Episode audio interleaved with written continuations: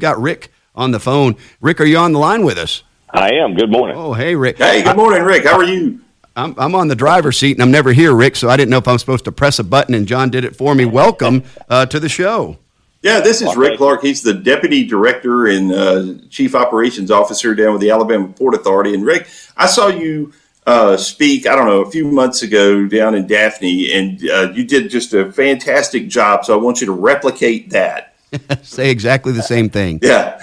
Look, look, Tony, you know I'll be long-winded if you don't uh, put some reins on me. And especially, I, I know you get down there for the uh, for that breakfast that we have uh, regularly here in Daphne, and uh, and and meet with some of the, the community and legislature here that uh, just to give updates on the port. And I'm honored to take a few minutes with you today and and talk a little bit about what's going on at the port. And there's a, it's exciting. There's just a lot to talk about, right? Well, it seems like it's nothing but good news coming out of there. Well, and I tell you, Rick, for, for folks who don't, you know, we've got folks in Mobile in the listening area who are probably very familiar with it, but I'll be quite honest. I've heard of Port Authority with respect to New York City, you know, as I sit here in Birmingham, Alabama, and the folks up in the Huntsville listening area might not know just from the start what is the Port Authority, uh, you know, and, and as a matter of inf- information, what is it that it does?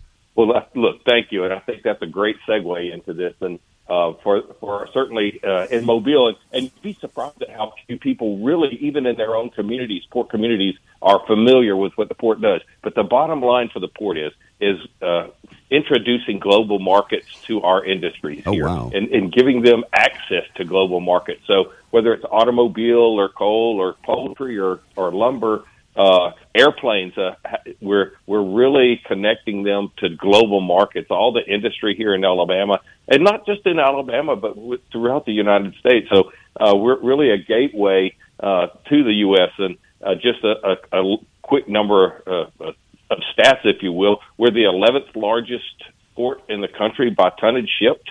Um, and and you, people wouldn't necessarily realize the number two sure. uh, steel terminal the number three in coal, and some folks might think coal, uh, but not thermal coal that's burned for energy, but therm- but metallurgical coal that's uh, used to make steel. So oh, wow. uh, just uh, a, a, a lot happening here, and, and a really big port.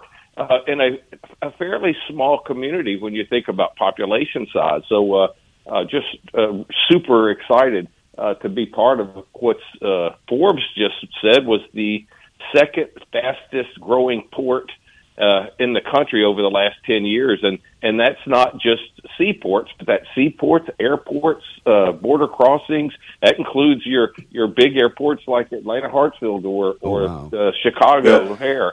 Um, so, so some real great accolades and a lot because of this great, um, uh, climate for for growth that we've made here in Alabama with both the communities, business leaders, legislature.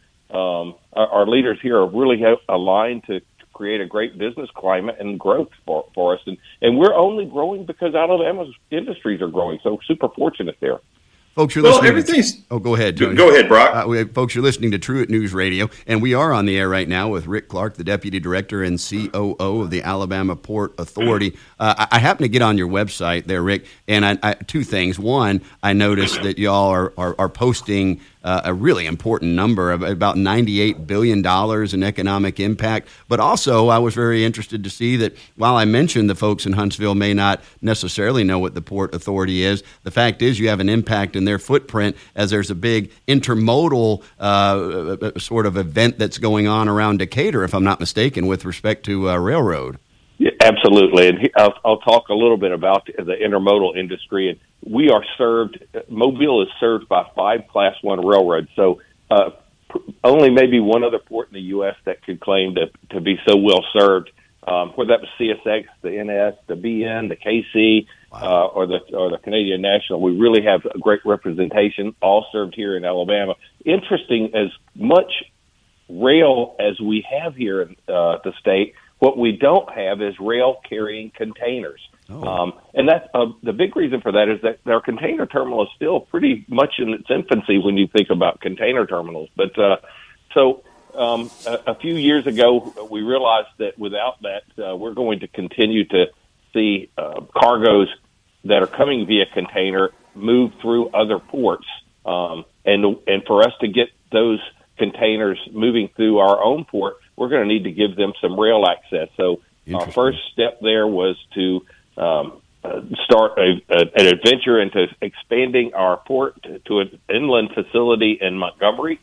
Um, we're we're well underway uh, to building a facility that will basically extend the port to Montgomery. And uh, what you just heard recently, um, uh, the next step into Decatur or to serve in that Huntsville, uh, North Alabama market, um, get trucks off the road that provide some resiliency in this supply chain. One of the things we heard from um, our customers that were coming through the port during the pandemic was they couldn't get trucks. Oh wow! Um, yeah. You know, and and so not only uh, does this give them some other opportunity to move uh, their their freight by rail on containers, but this also gets a lot of trucks off the road. Sure. Um, so there's a there's a, a, a number of great uh, uh, benefits to creating this. Uh, and not we're, we're talking about uh, Montgomery. Uh, we're talking about uh, a, a position in Birmingham, and we're looking in in that Decatur. But yes, you just saw that announcement that we came out with uh, partnering there with CSX uh, in that area to help serve. Uh, there's a, a big big industries there. You know, we were just up uh, last year uh, speaking with uh, folks in that area, whether whether it was in uh, the Redstone Arsenal and NASA uh, or Mazda Toyota. Sure. Uh, just a lot, obviously, a lot happening in that area, and we need to make sure that they have the economies of scale that a rail will bring them uh, through our port.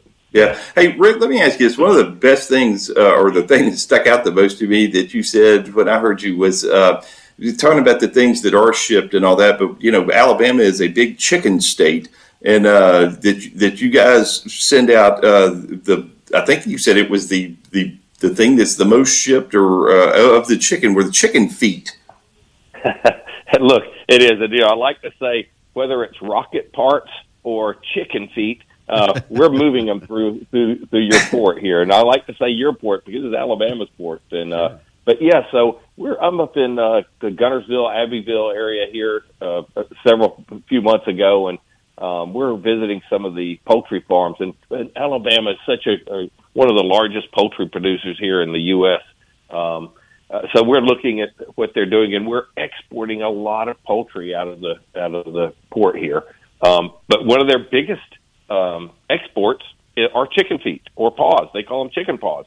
So the the gold of the chicken, in this case, uh, you know, and uh, the, one of the greatest values of that uh, industry are the paws that are shipped to Asia, um, and so they they pack them in you know, 20 ton plus containers, 20 tons plus wow. of containers of, of uh, these chicken paws, and, and they put them on our container ships that are taken back to Asia where they're so popular. So really interesting, right? No, that is that, that is it's, it, it really does. I mean, it, it, what you guys do just touch everybody in the state. But Brock and I talk about this a pretty good bit. Uh, th- these giant, you know, cargo ships that come in.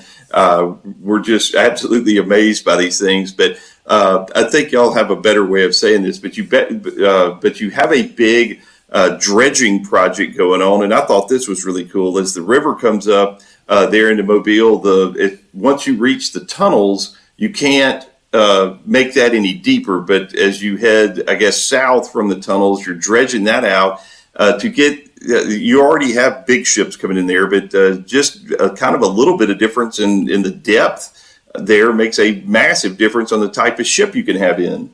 Absolutely, and one, you know, we're we're in a uh, over the next eight to ten years, we're looking to to uh, invest better than a billion dollars in uh, the port and its infrastructure and its growth.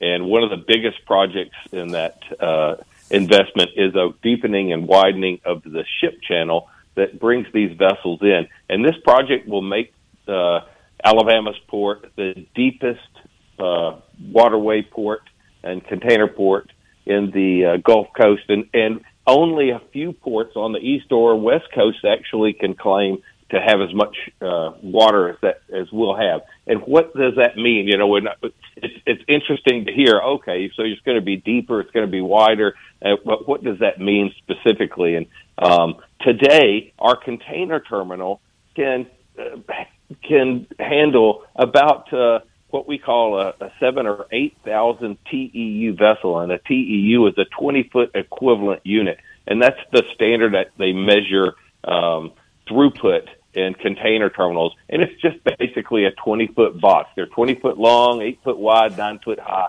um, but that's how they measure the standard. So those ships are pretty big, but in the industry, uh, the workhorses are really almost twice that size. They're really 14 and 15,000 TEUs, and it's all about the economies of scale that those larger vessels bring. Um, so today, we don't have enough water to bring those, get those vessels in and working. We only have 45 foot of water in our uh, container terminal to service these larger vessels. We need that five more feet and that really is what five more feet does doubles almost doubles the capacity of those vessels that come in here and obviously if you've got a vessel that can carry double the capacity we're we're able to put the port and our industries here in the, a much more competitive position to move those cargoes through because of the pricings that it brings um, so you can see almost double the size of those vessels and yeah. also when we think about our bulk terminal there, where we're loading Alabama's uh, metallurgical export, the coal that's mined here in central Alabama, that's uh, the best ex- the best metallurgical coal in the world for making steel.